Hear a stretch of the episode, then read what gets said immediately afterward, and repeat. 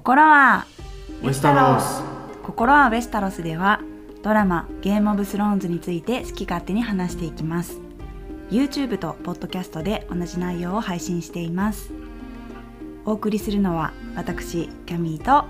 ケンです。お願いします。お願いします。はいということでついにシーズン4に突入していきたいと思います、えー今回お送りするのはエピソード1、えー日本の剣ということで現代は Two Swords. はいそのままですね。はい。ということで早速入っていきたいと思います。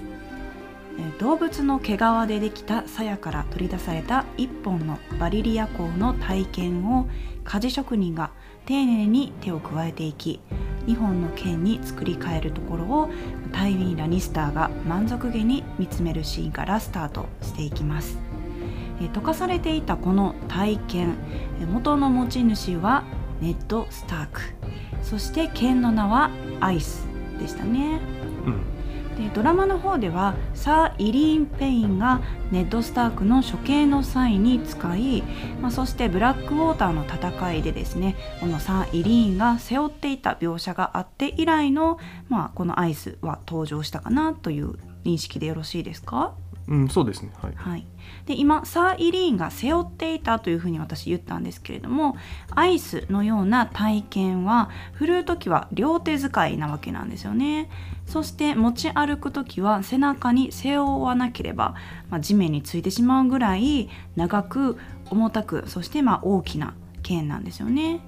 で今回日本に分かれてできたような、まあ、いわゆる普通の剣の長さっていうのは、まあ、腰にね吊るして持ち歩くことができるぐらいの長さなわけなんですよね。うんちなみにこの体剣と、まあ、今回できた日本の剣、えー普通のね長さの剣のちょうど中間にあたる長さの剣のことをバスタード剣というふうに言うんですよね。うんでまあ、シーズン2の最終エピソードエピソード10で、まあ、シリーンが出てくるシーンで、えードラゴンのバレリオンの牙はバスタード剣並みの長さだったというふうに彼女が言うような場面があったと思うんですけれどもあそんなシーンあったっけ？はいありましたね。ちなみにジョン・スノーがもらったえーロングクロー長い鍵爪もまたバスタード剣の長さなんですよね。なので原作の方ではこの長い鍵爪ロングクローを、まあ、ジョンが譲り受ける時にバスタード落とし子であるジョンが持つには、まあ、よっぽどお似合いの剣だねというような、まあ、シーンがあったというかそういう表現がされてました。うんそうですね、はい。なんかあの原作でそれ言ってるイメージあったけど、うん。テレビドラマでバスタード剣って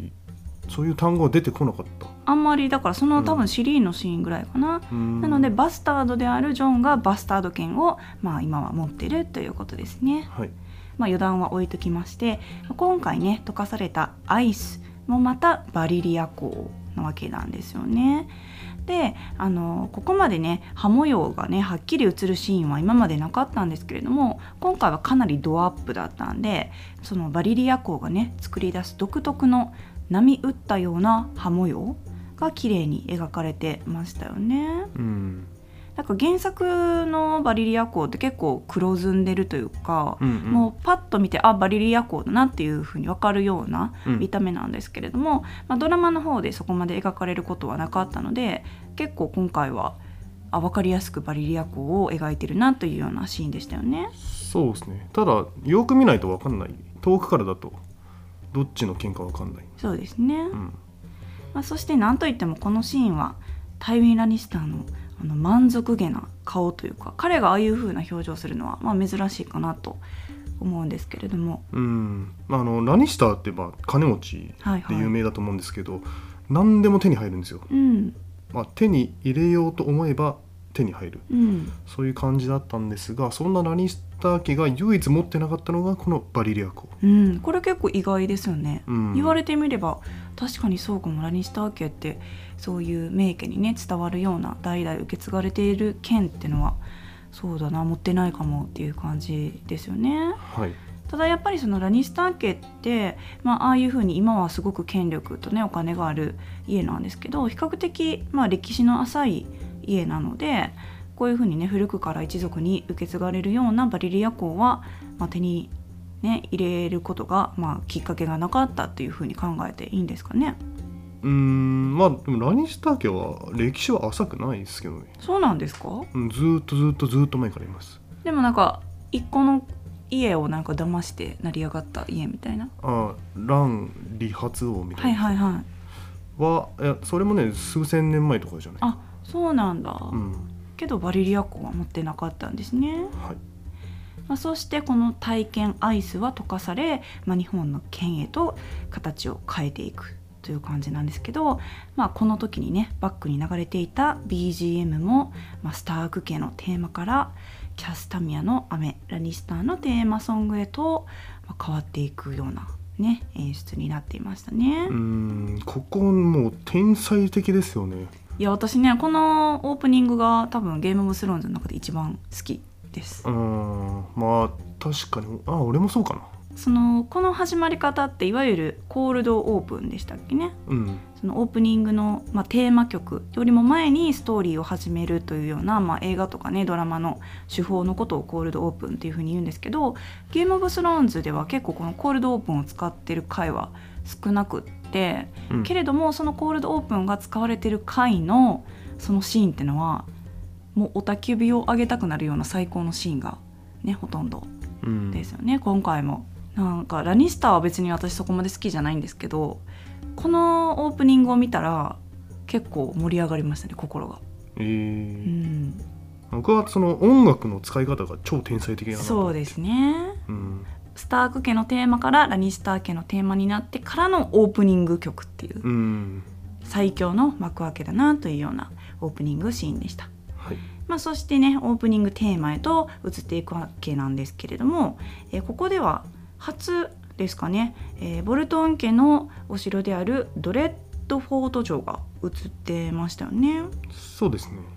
ただ本編には登場しないので。うん、なんででしょうね。珍しいですねこれは。うん次回かな登場するのは。はい。はい、そしてもう一つ初登場の、えー地域が映ってました。それは、まあ、ミーリーンというね地域なんですけれども、まあ、今回このミーリーンは出てこないんですけれどもこのミーリーンへと向かう道中デナーリスの場面で描かれていくことになります。でこれはまあいわゆる前回の解説でもお話ししました古代ギスカル帝国の、まあ、一部なんですけれども、まあ、このオープニングテーマでは今までデナーリスが言ったアスタポアそしてユンカイが移って、まあ、その辺り一帯がね古代ギスカル帝国という地域なんですけれども今回登場したミーリーンでも、まあ、おなじみのハーピーの像がそびえ立っていましたね。はい。えーそしてシーンは、えー王の手の部屋へ移っていきます。タイウィンとジェイミーの会話のシーンですでこの2人が再会するのはシーズン1エピソード7以来かなと思うんですけれども、まあ、北部とのね戦に備えた野営地でタイウィンが、えー鹿をさばいている場面でしたっけね。はい。まあ今思い返せばラニスター家は見事に鹿をさばきましたね。うんでタイウィンは何としてでも、えーティリオンではなくジェイミーにキャスタリーロックを継いでほしいらしく、えーキングズガードを辞職して、まあ、西の領土を治めるように、まあ、指示するわけなんですけれどもこれってまあ異例のね指示でなんなら制約破りになってしまうような行為だと思うんですけど。うんまあキングズガードってその死ぬまでね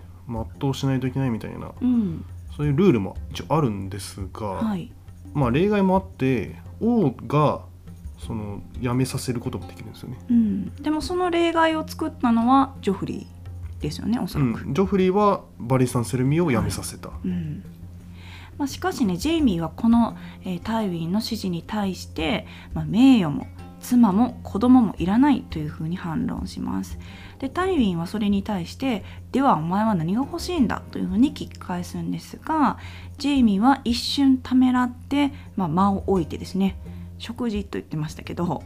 まあ、この答えはサーセが正解ですよねおそらく。うんまあ本人の前では言えないですねう。ん、食事ってなんやねんって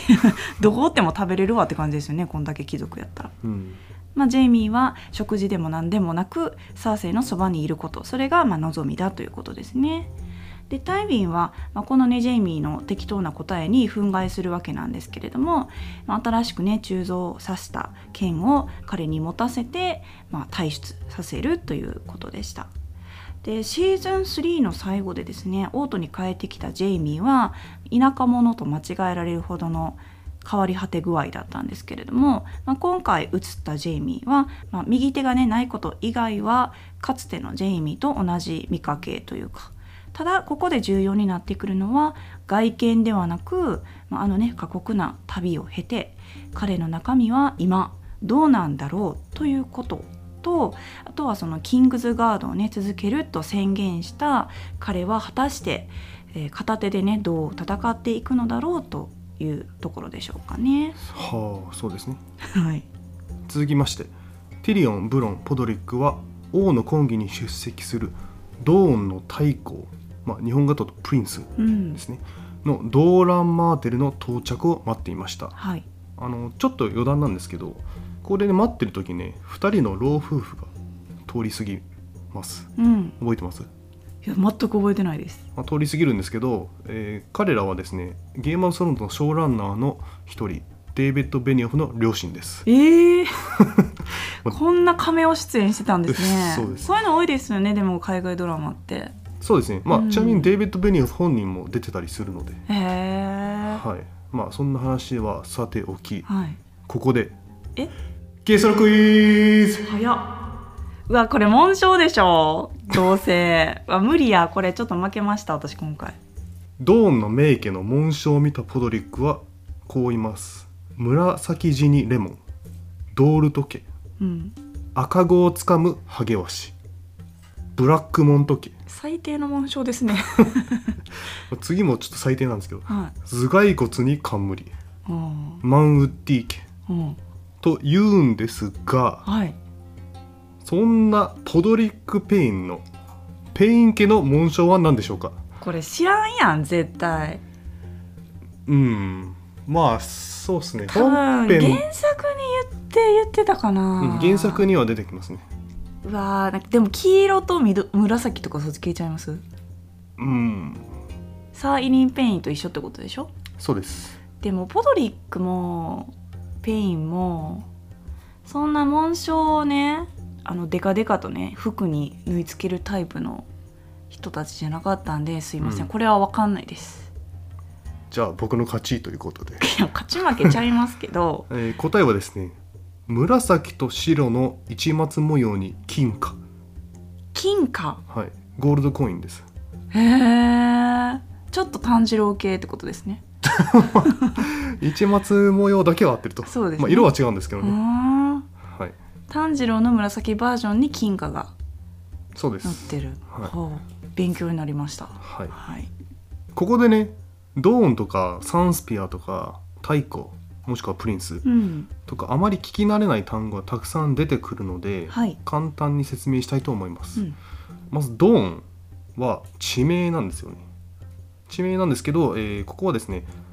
ウェスターラスの最南部に位置するところ。うん。でウェスターラスは日本と同じように基本的には北は寒くて南は暖かい気候なのでうん。一番南にあるドーンは、まあ沖縄みたいな雰囲気。へえはい、で、えーまだ登場はしてないんですけどシーズン2でティリオンがサーセイの娘のミヤセラちゃんを送った場所。うん。なので名前だけは出てきてます、そうですね、はい。あまあ、もっと言うとですねシーズン5から実際に訪れる新舞台にもなります、うん、確か壁でティリオンとヨーレンが話してる時もなんかドーンの女の話してましたよね。うん。これまでで一番のゲテモノは何やったみたいな。うんだしてた。でなんかドーンの女を味わったみたいなので、笑い話みたいなしてましたよね。うん、なんか今回もねドーン人はヤギとやるんでしょみたいなそういうセリフが2回ほどあったんですけど、はい。まあ、ちょっと差別じゃないけど。うーん。まあでも風変わりな土地の人たちっていうのはまあそれなりの理由がありますよね。そうですね。でドーンを統治するのはマーテル家うん、という名家なんですけど彼らの本拠地はサンスピアというところにあります、うん、まさにあの紋章通り3にスピアですよね。そうです。で、えーマーテル家の長は現在ドーラン・マーテル大公、うん。まあ、プリンス・ドーラン・マーテルなんですけどこの大公、まあ、日本語だとプリンスは何かというとドーンの文化とか風習は他の七王国とちょっと違っていてうんドーンは漁師のことを大公と呼ぶんですよね。ほうほでドーンは独自の文化を守ってるんですよ。ううん。例えば長男相続ではなく長子相続。長子相続なので、まあえっと、女性が一番最初に生まれたらその子が継ぐみたいな、なるほど。生まれた門順でうん、順位がまあ変わっていく。そうです、男女というのは特に関係ないということですよね。まあ、そうですね、まあ、なのです結構ねウェスタロスではすごい異例なことで、うん。でまあ他の地域に比べると女性の権利がある方かなっていう感じですね、はい。でなんでね独自の文化を守っているか、まあ、守れているのかというと300年前にエーゴン・ターガリン政府公が侵略をして小国を統一したんうんですけどドーンだけは唯一耐えたんですよ侵略に、うんドーンの乾燥した土地とかそういう暑さに結構苦戦したらしいですねうん。戦いで、まあ侵略から耐えた歴史があるから、まあ、唯一ね独立を守保っていてうん。その独自の文化を守っていると。うん、なのでエーゴン征服王は6王国を支配できたけれども最後のドーンだけがどうしても統一できず最終的にその政略結婚することでドーンを手に入れることができたのでまあ征服された土地ではなくその政略結婚によって、まあ、七王国の仲間入りを果たす。その代わり今までのドーンの土地の風習は守らせてくれよ的な感じがあったのでドーンの昔ながらの風習とか文化が今でも残っている。つまり他の六王国の地域とは違った、まあ、風習というか人種というかちょっと習慣も違うので、まあ、差別までは言わないかもしれないですけどあドーンの人たちかみたいなね感じの、扱いがなされているっていうのもまあうなずけるっちゃうなずけますよね。うんそうですねなので、まあ、エーゴン征服王が七王国を統一したというのは厳密に言うと嘘なんですよはいはい。6王国しか統一してないうん。ということになります、えーティリオンたちはねドーラン・マーテルを待ってたんですけど彼はサンスピアにとどまりうん。代わりに弟のオベリンオベリン・マーテルですねを送ったことさらにはオベリンがすでに王都に到着していたことを初めて知り、まあ、驚きを隠せない様子でした、うん。えーさて2週間もかけて王都まで旅を続けたなら最初に行く場所はどこでしょう？いやーサービスエリアちゃいますか。と言いますと？女性がいるサービスエリアでしょ。そうですね。まあ売春宿に行ったんですけど、えーこれはねティリオンが初めて紹介された時と全く一緒ですね。あー確かにそうですね。うん、シーズン1エピソード1で王毅がウィンターフェルに訪れた際ティリオンは一行と離れて単独行動して「あれ？ティリオンどこ行ったんだ?」みたいなことを聞かれた次のシーンで売春宿に移ってましたね。うん。まあオベリンも全く一緒です。はい。まあでもここでそのティリオンが出迎えるっていうのはなんか失礼にあたる行為だったんでしょうかねうーんまあどうなんですかね。ドーンで一番偉い人が来るはずだったのではい。王毅側もねインプのティリオンじゃなくてもうちょっとちゃんとした人、まあ、まあ例えばタイウィンとかジョフリーとか。うんうんそういうことですね。う、ん、よこせよっていう感じなのかな。うん、はい。ちなみにドーンってそのドーン公国って呼ばれてるじゃないですか。はい。それってその他のねやっぱり六王国の地域とは違って、うん。まあ、当主になるのは王ではなくプリンスだから公国っていうふうに呼ばれてるんですよね。確か。そうです。う、ん、そしてオベリンのシーンに行きます、えープリンス・オベリンと愛人のエラリア・サンドはリトルフィンガーの売春宿で男女の品食べをしていました。うん、ここでオベリンと一緒にいたこのエラリア・サンドは誰やっちゅうねんっていう話なんですけど、はい、えーオベリンの愛人ですね。うん、でサンドっていうのは落とし子につく名字、はい、えードーンの落とし子の名字。うん、このサンドっていうのはまあ今後も出てきますよね。そうですね。次のシーズンかな。シーズンはい5からたくさん出てきます、うんオベリンがキャスタミアの雨の歌声を聞きラニスターの兵士と揉め事を起こしてしまいます、そこでティリオンがバイソン宿に入ってくるとラニスターの兵士は大怪我を負ってしまっていました、うん。が、まあ喧嘩がエスカレートする前に中断させます。はいそしてティリオンはオベリンが王都を訪れた真の動機を知ります。それは彼の姉のエリア・マーテルと2人の子供の死への復讐でした。オベリンはこう言います高貴なレーガーは他の女に走った。それで戦が始まり最後はお前の親父が奪った。子供たちは殺された。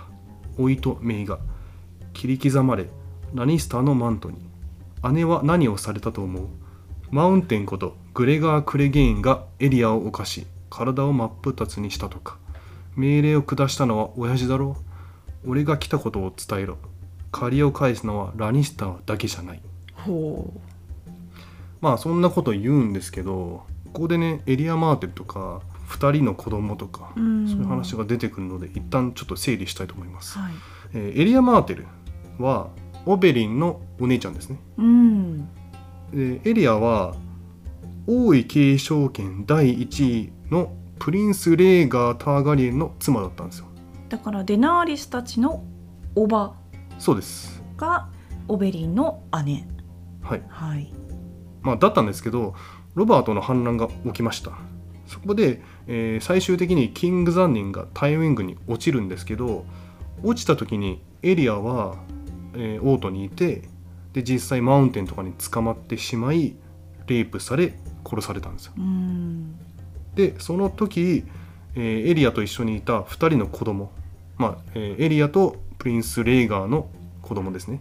の2人はタイウィン・ラニスターの命令でマウンテンによって殺されたうん。とオベリンは思ってるんですよ。なるほど。はい、でその復讐をするためにここに来たと。うん。そういうことです。はいであのさっきねティリオンたちがドーンからの一行を外で待ってた時ドーンのマーテル家とラニスター家には因縁があるっていうセリフがあったんですけど、まあこういう経緯がありました。なるほどなるほど、はい。だからそのここでオベリンが言ってたのは、まあ、ロバートの反乱となったきっかけであるレーガーターガリエンがネッドのね妹であるリアナを誘拐したこと。それによってその戦が始まってその結果、まあ、タイウィンがマウンテンに命令してオベリンの姉とかそのメイとかね甥を殺したその経緯を話してて俺は今でもラニスター家を恨んでるよっていうのを、まあ、脅しているということですよね。うんそうですね。はい、あの今キャミーさんがフォローしてくれたんですけどオベリンが最初に言った高貴なレーガーを他の女に走った、うん。この他の女っていうのはリアナ・スターク。はい。はい。でそのやっぱりラニスターってシーズン3までで、まあ、スターク家をまあ滅亡ほぼ滅亡させるぐらいのことをしましたし、まあ、リバーランドもほぼ抑えてるような感じですよねフレー家とボルトン家のね裏切りによって。うんなので政治的にはすごく一番、まあ、安全な立場にいるはずなんですよね。この後出てくるそのジョフリーのね会話からも分かるように誰ももうそういうやつなんかいないよ俺たちを。っていう風に、まあ、政治的に一見見ると安全な立場にいるようなんですけれども実はこういうね、えー彼らを恨んでるようなマーテル家という人たちが、まあ、結婚式の準備のためにオートにやってきたり、まあ、するわけで実はまだまだ緊迫してるというかダニスター家は危険な状態の、まあ、真っ只中というか中心にいると言っても過言ではない感じですよね。うんでその原作でこのオベリン・マーテルっていうのは別名赤い毒蛇レッドバイパーですかね。うん。と、まあ、そういうあだ名されてるような、まあ、野蛮な殺し屋的な、まあ、経緯というか貴族なんですけど、まあ、その理由というかそういうふうに呼ばれるようになった経緯は伏線回収会かなんかで抑えれたらいいかなと思ってます。はい。そして舞台はミーリンへの道中デナーリスの場面へ移っていきます。ドラゴンがねバカでかくなってませんでしたうんかなり成長しましたね。はいで今現在ゲームオブスローンズをちょうどね見始めて、まあ、視聴している最中でこの解説をね聞いてくださってる方もいらっしゃると思うので今この YouTube の方では画像は載せないんですけれども、まあ、こんだけドラゴンでかくなってるともちろん CG で動かしてるわけなんですよね。ただその CG でドラゴンがいないのにデナリスはこうドラゴンをね、まあ、めでているとか可愛がってるようなシーンがあったと思うんですけどあれあの緑のね棒を使ってるんですよね。そうです あの CG のね元画像みたいなやつが結構出回ってるんですけど初めて見た時衝撃ちゃいましたあれ。衝撃というかまああの絵は結構有名ですよね。その緑バッグに使うような緑のなんか塊みたいなのをなんか撫でてるんですよね。デナリスが。ねまあ世界観が崩れちゃうんでここでは画像は載せない方がいいかなと思うんですけど。メイキングは結構 YouTube で上がってたりしますそうですね、はい。ドラゴンの代わりに実は緑の棒をなでなでしている、まあ、デナーリスがね映ってます。でここの軍の最後尾にですね、えーヘアカットを済ませ イメージチェンジをしたダーリオンナ・ハリスが現場入りしてましたヘアカットどころの騒ぎじゃないけどあれ。あれはダーリオンナ・ハリスでいいんですか？まあフル整形バージョンです。いやメイコスって確かめましたけどあれはダーリオンナ・ハリス。そうです。はい。まあ役者さんがチェンジしましたよという、まあ、海外ドラマあるあるなんですけれども、まあ、シーズン3でねレナーリスはミサとして崇められドレーミンを解放するわけなんですけれども、まあ、そのほとんどがね、まあ、彼女について進軍していたようですね。で原作ではアンサリードやセカンドサンズ含めその集団の数はなんと8万人を超えていたんですけれども、まあ、実際兵士として戦えるのは4分の1以下だったと記述されています。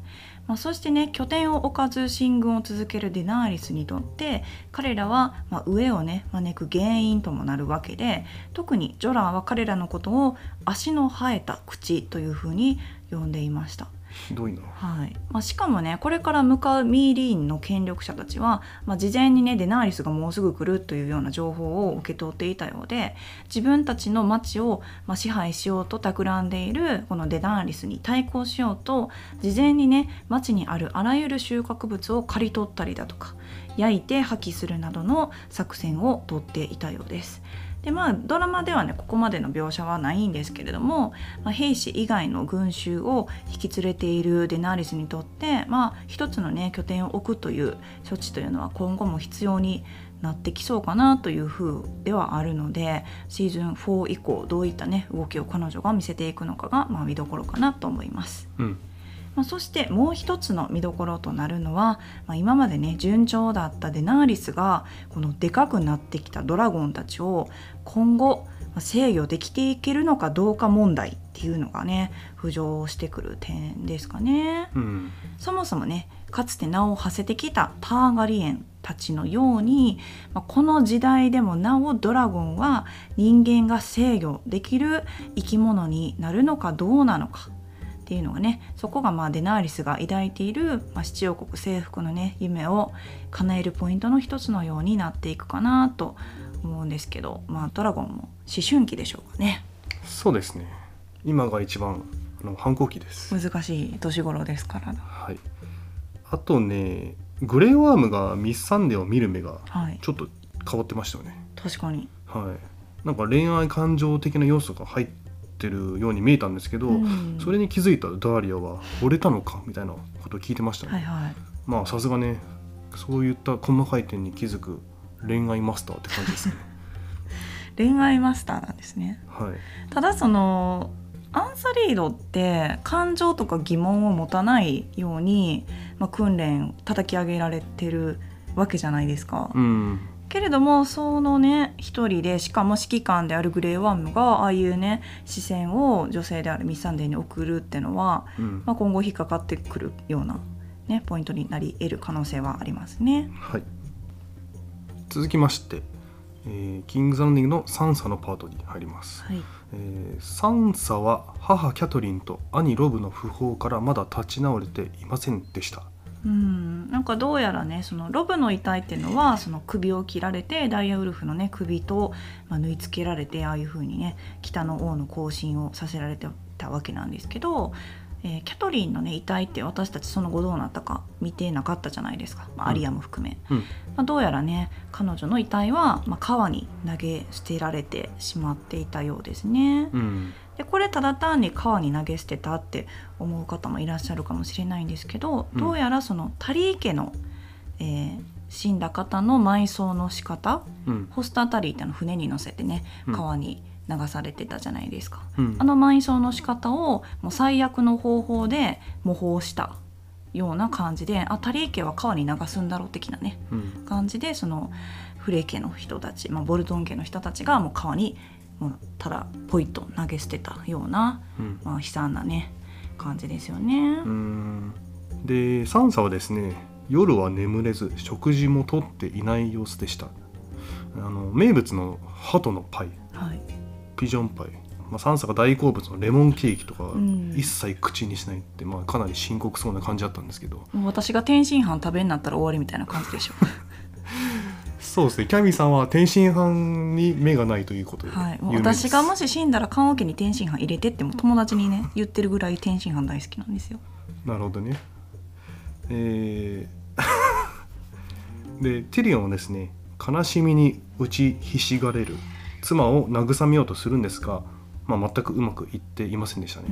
でサンサは一人になるために神々の森へ行ってしまいますで、まあ、ティリオンをどうすることもできないので、まあ、自室に戻るとシェイが待ち構えていました、うん。でまあねティリオンはね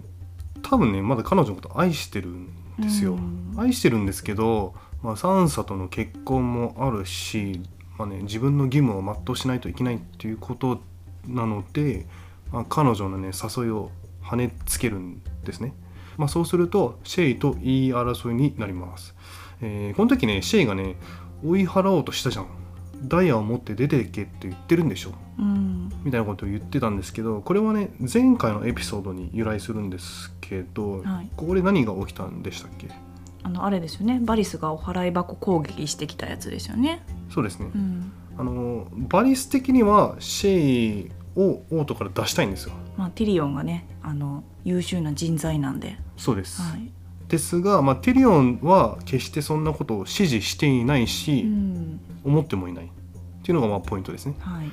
はい、でティリオンはですねシェイと言い争いになってしまうんですが侍女でありサーセイのスパイでもあるバーナデッテに聞かれてしまいます。マイライオンを聞かれちゃったってことですよね。はず いやだから彼氏と彼女の間だけで通じるあのちょっと恥ずかしい系のあだ名がうん 人に聞かれちゃったってことでしょ？そうだいぶ恥ずいやつですよねこれ。うん、で今ね簡単にバーナデッテって言ったんですけど、うん、大半の人はね名前知らねえよって感じなんですけど、はいはいえー彼女はちゃんとね前から出てます、はい。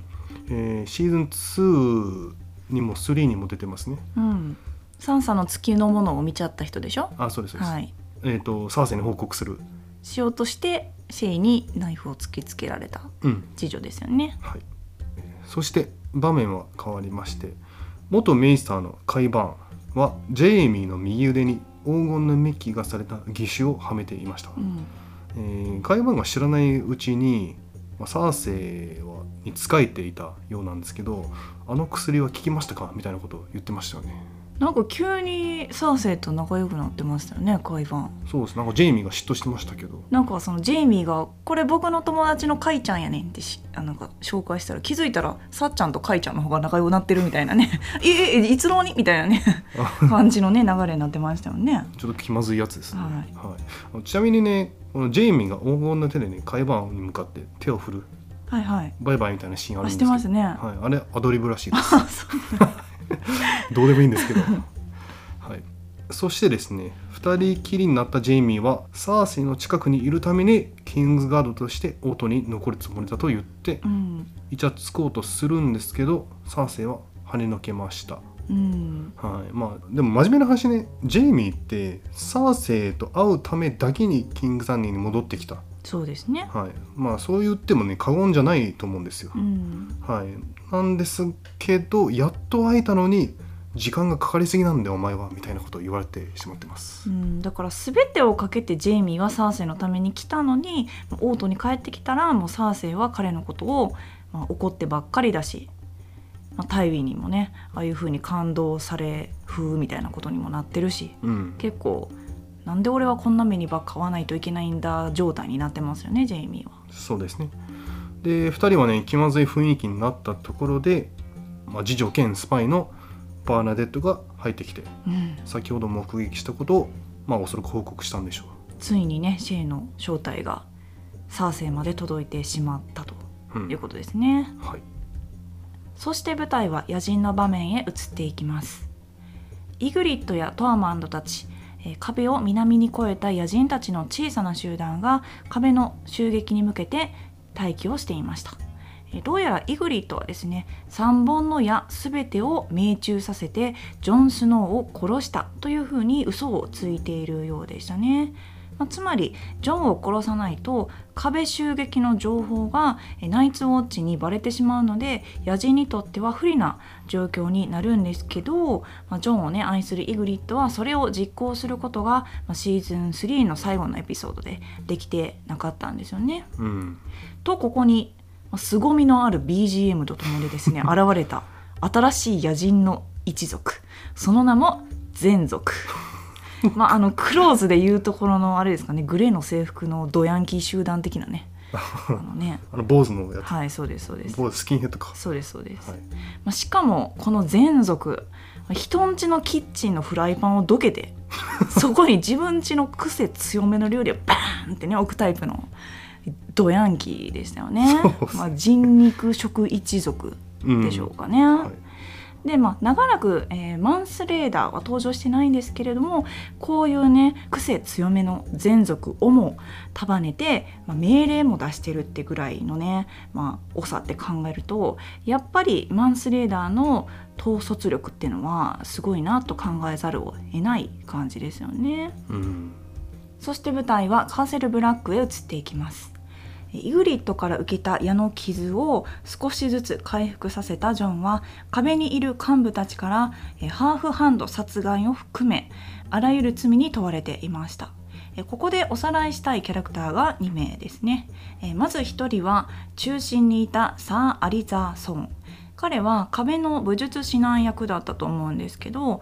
壁の北側の遠征にはえいませんでしたよね。うん。なんせあのジョンとはね馬が合わないということでえジオウモーモントが2人を引き離してたと思うんですけど、うん。彼は今までどこにいたんでしょうか？うんとね描かれてはいなかったんですけどジオモーモントはアリザソンをオートに送りました。うん。なんでかっていうと、えー援軍ですね。人が足りないというのとあとね北の方でねちょっと怪しい動き。はい、その亡者たちがいるとか。うん、そういった報告をしに行きました。あのゴーストが持ってきた腕をね見せに行ってたんですよね、オートに。そうですそうです。その後ね実際ね報告しに行ってオートでどうなったかっていうのはまあテレビドラマでは描かれてないんですけど、うん。一応原作ではちょいとあります。そうですね、はい。まあ、少なくとも、まあ、王であるジョフリンには響く結果にはならなかったということが分かりますよね。うんえ2人目はジャノス・スリントです。まあこのおじさんはもう忘れかけてる方も多いと思うんですけれども元シティウォッチの総帥でえシーズン1の頃ネット・スタークのえ確保に加担したとして王から商標されてですね一時期ハレンホールの領主にまでなっていました。うん。えしかしその後ジョフリーの命令でえ血のみ子を含むロバート・バラシオンの落とし子たちを殺しまくっていたので当時王の手代理だったティリオンの命令によって、まあ、壁送りにされていましたよね、うん。まあ、ですが今回見てみると堂々と幹部らしき座に上り詰めててび,、まあ、びっくりしたんですけどなんか奥の手を使ったんでしょうか？へいこらしてましたよねサーワリザーに対しても。うんで彼らは、えー野人のことを自由民と呼びその野人の女と寝る経験をしたジョンを、まあ、死罪というふうに決めつけるんですけれども、まあ、王と育ちであり元ターガリエンであるメイスター・エーモンの計らいによってジョンは罪を免れることができたようでした。でこの時アリサがですねモールズタウンモグラの町ですか？うん。モールズタウンの召喚へ隠れていくのと野人の女と寝るのとでは訳が違うというふうに言ってたんですけどこのモールズタウンというのはどこにあるんですか？まあ、まあカーセルブラックのちょい南、はいはい。まあ、すぐ行けるところなんですけど、うん、えー、と実際に舞台として登場しますね。普通の町ってことですか？北部の。そうですね、うん、そこにまあ召喚があって、うんまあ、ナイツウォッチの面々は隠れてこのモールズタウンの召喚に行ったりうんしてるってことでしょうね、おそらく。はいでジョンは何とかしてですねマンスレーダーが10万の兵を連れて壁へ向かっているということを主張したんですが、まあ、協調性のない野人たちには到底無理な計画であるというふうにこの幹部たちに否定されてて、まあ、南でね暮らしていた新参者のジャヌスに関しては巨人の存在すらをもバカにする始末ということでした。うんで、まあ、ジョンがねハーフハンドを殺してまでそして自らもね、まあ、壁をね登ったりして、まあ、命がけで得たこの情報が実際にこのカーセルブラック壁でどう処理されるかっていうのが、まあ、今後の見どころかなと思います。はい。続きましてレディ・オレナ・タイレルと孫のマージェリーが庭で婚儀の計画を立てていました。うんで控えてる結婚式で身につけるね首飾りを選んでいたんですけど、うん。ここで。はい、ゲストクイズ。え？2問目？レディ・オレナはねお牛ではなく王妃がつけるのよとか言ってね。はいはい。ネックレスをねまあバカにしてたんですけど、うん。えーその時ねこう言うんですよ。お祖父様は回目の命名日にこんなものをくれたわ。うん、って言うんですよ。覚えてます？全く覚えてないです。いや俺らのチーマー具合にビビってましたね私。前族とは違う感じのレディースの体調来たなみたいな感じでしたけど。みんなバーって集めてね。うん。いいいいネックレスを探してきなさいよ。行け散れみたいな 感じでしたよね。うん。かっこよかったですよね。はい。はい、まあそうですよ。レディ・オレナはこんなネックレスは昔もらったよみたいな、うんまあ、つまりマージェリーの祖父なんですけど、えーイコール自分の、えー夫ね。夫ですね、うん。はい、何回目の命名でしょうか？えだから自分の何回目の誕生日にうん。夫がネックレスをくれたみたいなことでしょ、はい。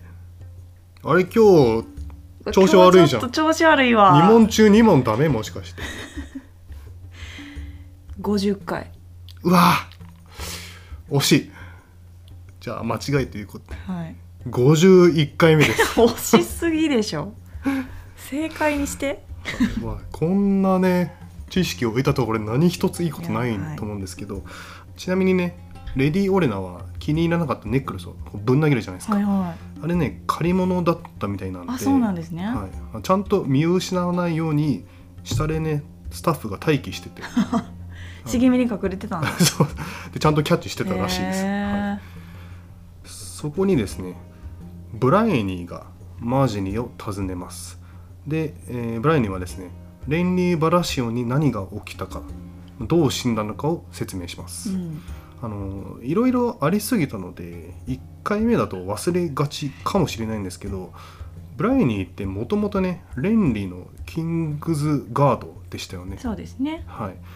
でそのキングズガードの務めの時に、えーレンリーが影に殺されます、うんつまりね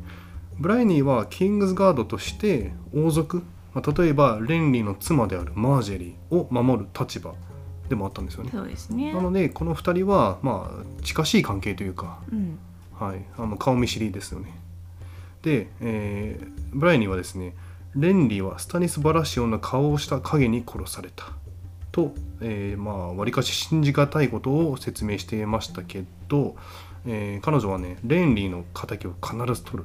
と復讐を誓っていました。うん。でこの会話をしている時にですね2人は北の反乱に勝利したことを記念した、えー死んだ大エルフの上に立つジョフリ王の銅像を前を通り過ぎます、はい。と次のシーンはですね銅像と全く同じポーズをとっているジョフリーのうん。シーンに移るんですけど、えーここでですねジェイミーとサー・マーリン・トラントはジョフリー王の結婚式の警備体制を検討していました。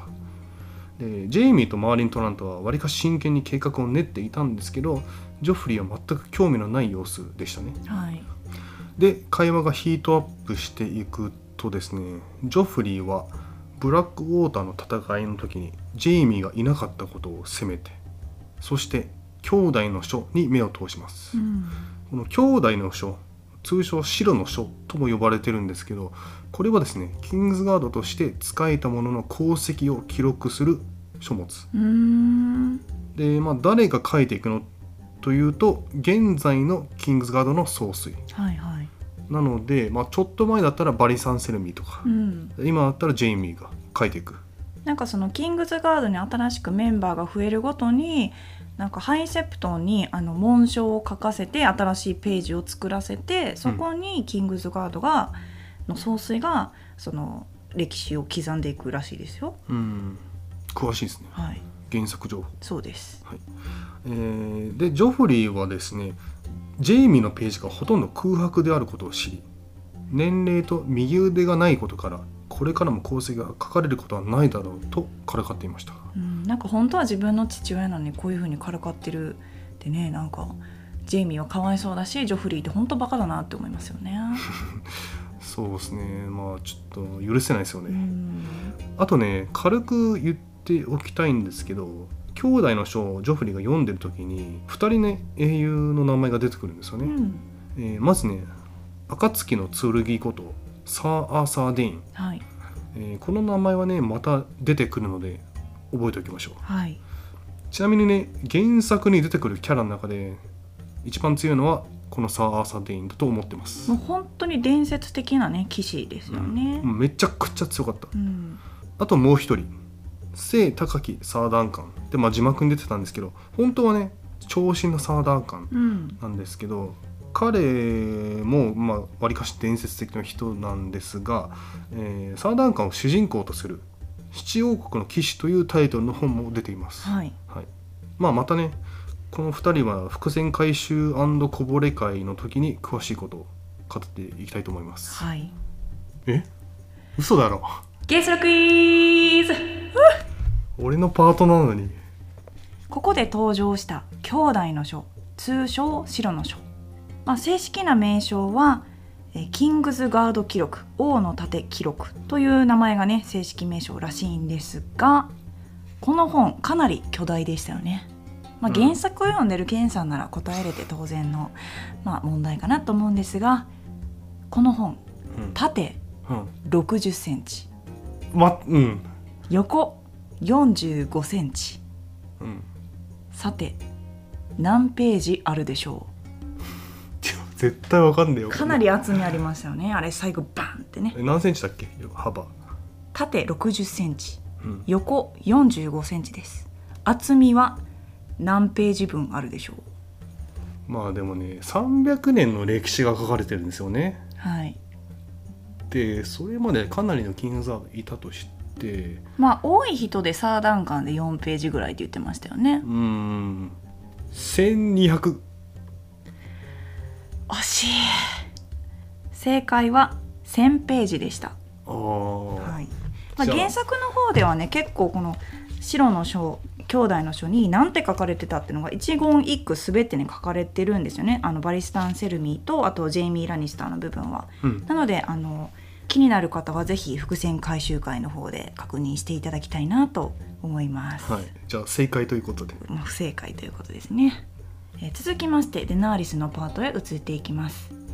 シーズン3でですねデナーリスの美しさを理由にセカンドサンズを打ったダーリオ・ナハリスでしたがどうやら彼はデナーリスに恋心のようなものを募らせ続けているようでお花のプレゼントとともに彼女を口説いていましたよね。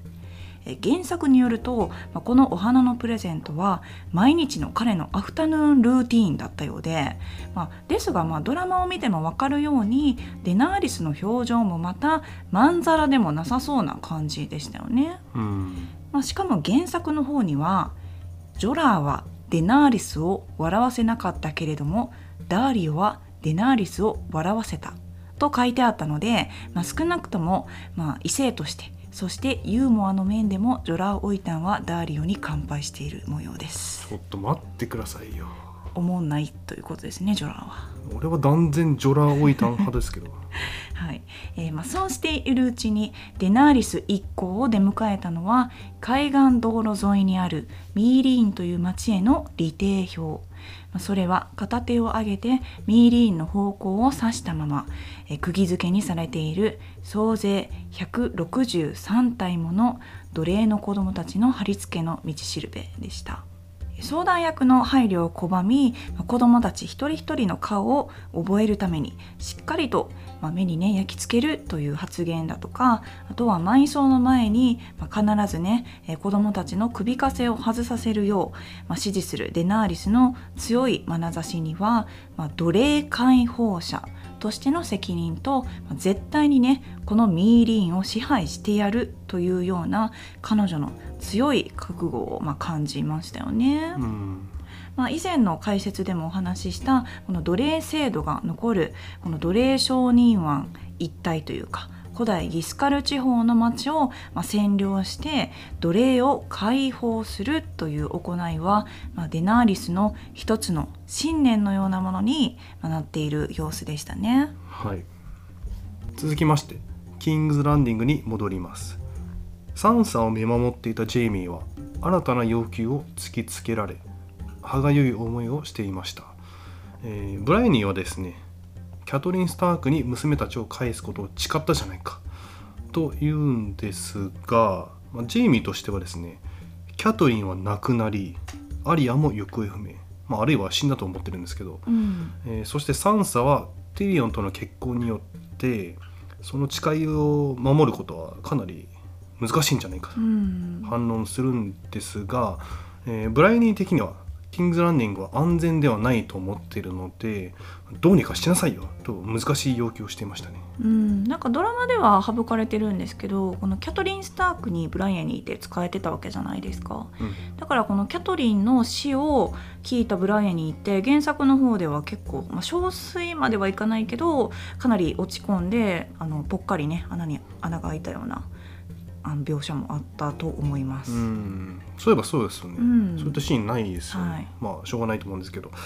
えーそしてねサンサは神々の森を去ると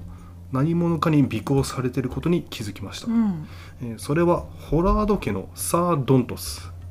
まあ多分覚えてる人も少ないと思うんですけど、うんえー彼はですねジョフリの命名日シーズン2のエピソード1ですかねでサンサが命を救った酔っ払いでしたね、まあ、サードントスは、えー命を救ってくれたっていう感謝の意を込めてサンサに家宝の首飾りを贈りました、うん。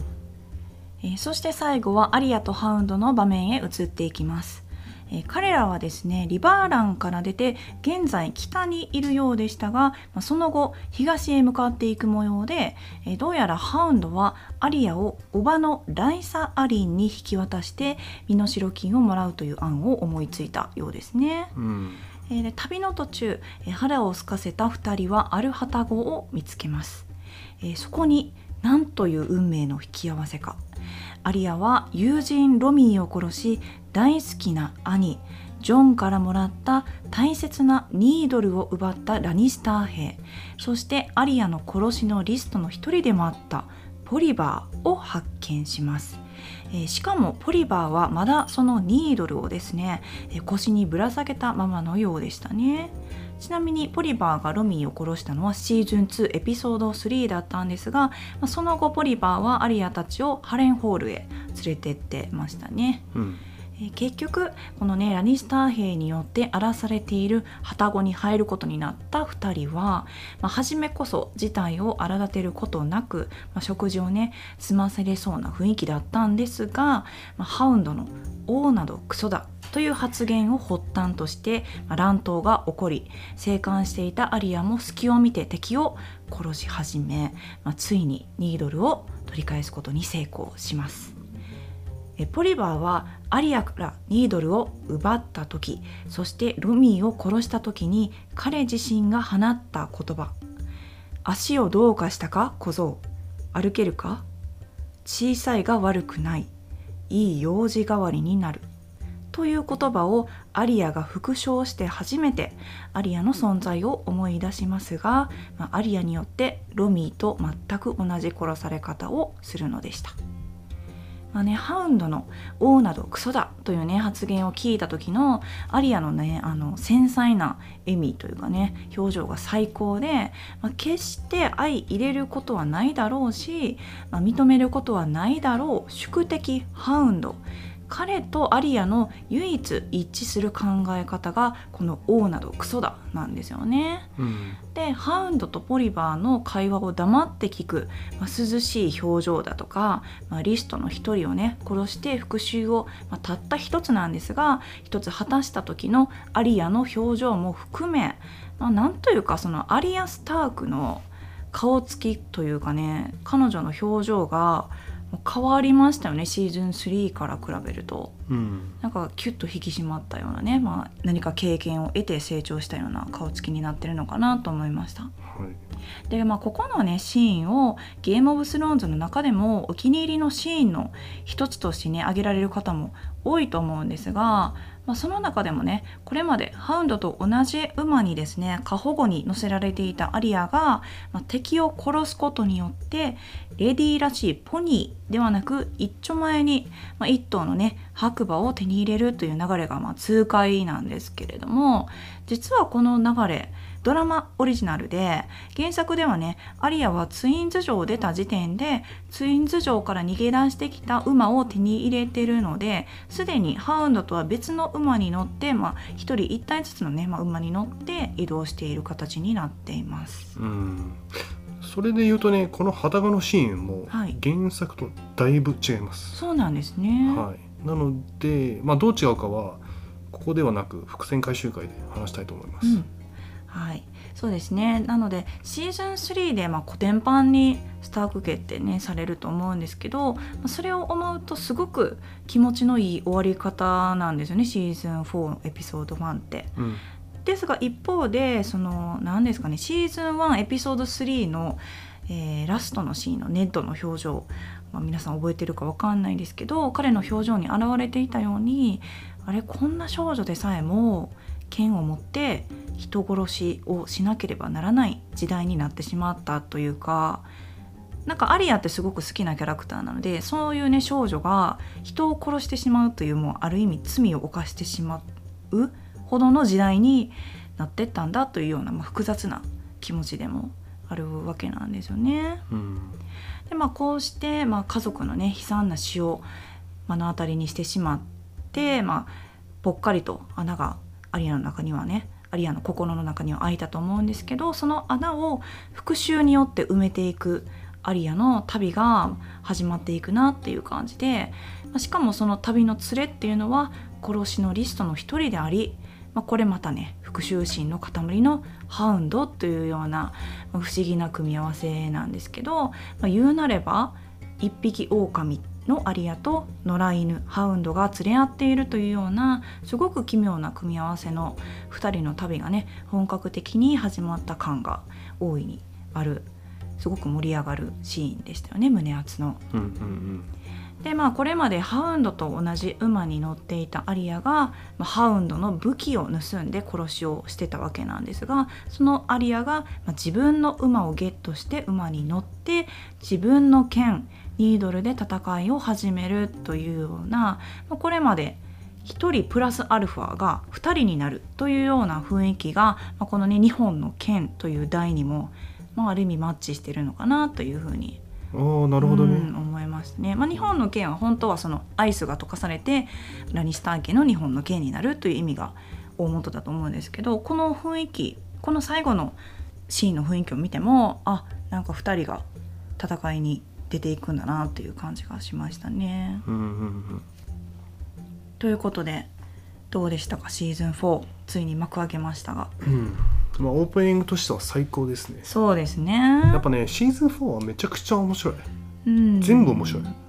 でやっぱりこのオープニングのシーンであのスターク家のねうん。家宝だったアイス、体験アイスが、まあ、溶かされてあもう完全にスターク家って消え去ってしまったのかなっていうような雰囲気もあったんですが、まあ、全然そうではなくて実は侮っちゃいけないというかスターク家には陰で、ね、着実に復讐心を募らせて成長しているアリアという存在がいて、まあ、ジョン・スナもまだまだ活躍してますし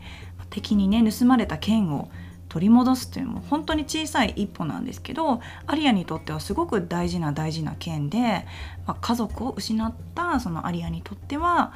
なんというかこのニードルがね家族からもらったこの剣こそがまあ原動力になっていく気がして、まあ、そのアイスを失ったけどもニードルは取り返してるよっていうスターク家のね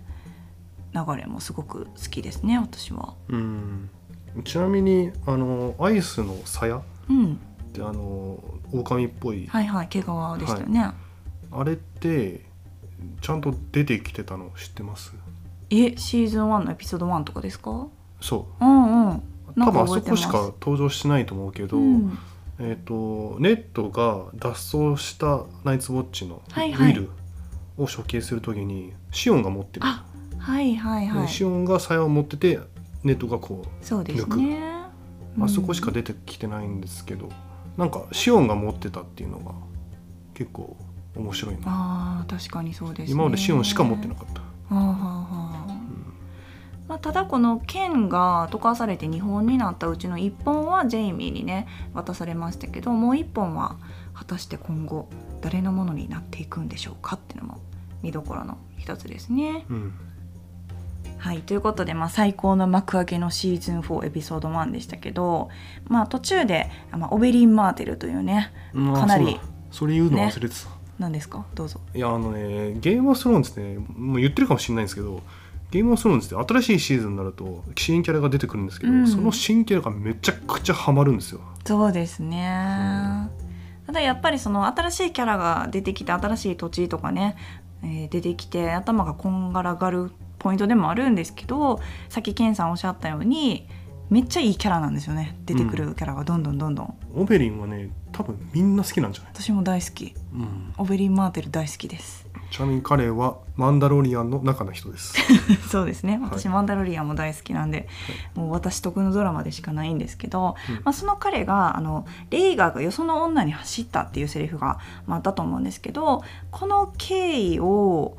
あのドラマではねそこまでちゃんと描かれてなくって、あうん。の原作の方では結構事細かにその経緯の裏事情とかねそういうのが、まあ、語られてる章とかがあるんでいつかそのそのレーガーがよその女に走った経緯専用の解説会、まあ、もちろんネタバレありうん、のコンテンツをいつか収録したいです。うん、そうですね、はい、はい。結構ねあの皆さんも気になってる方多いと思いますので、うん。まあ、シーズン4はかなりボリュームがあるエピソードシーズンになってますのでちょっとねあのお伝えすることが多くなっていくかなと思うんですが必ず楽しめるねシーズンになっていくと思うので今後とも「心はウェスタロス」よろしくお願いいたします。はいはい、ということでエピソード2につなげていきたいと思います。それではまた次回バラームルグリス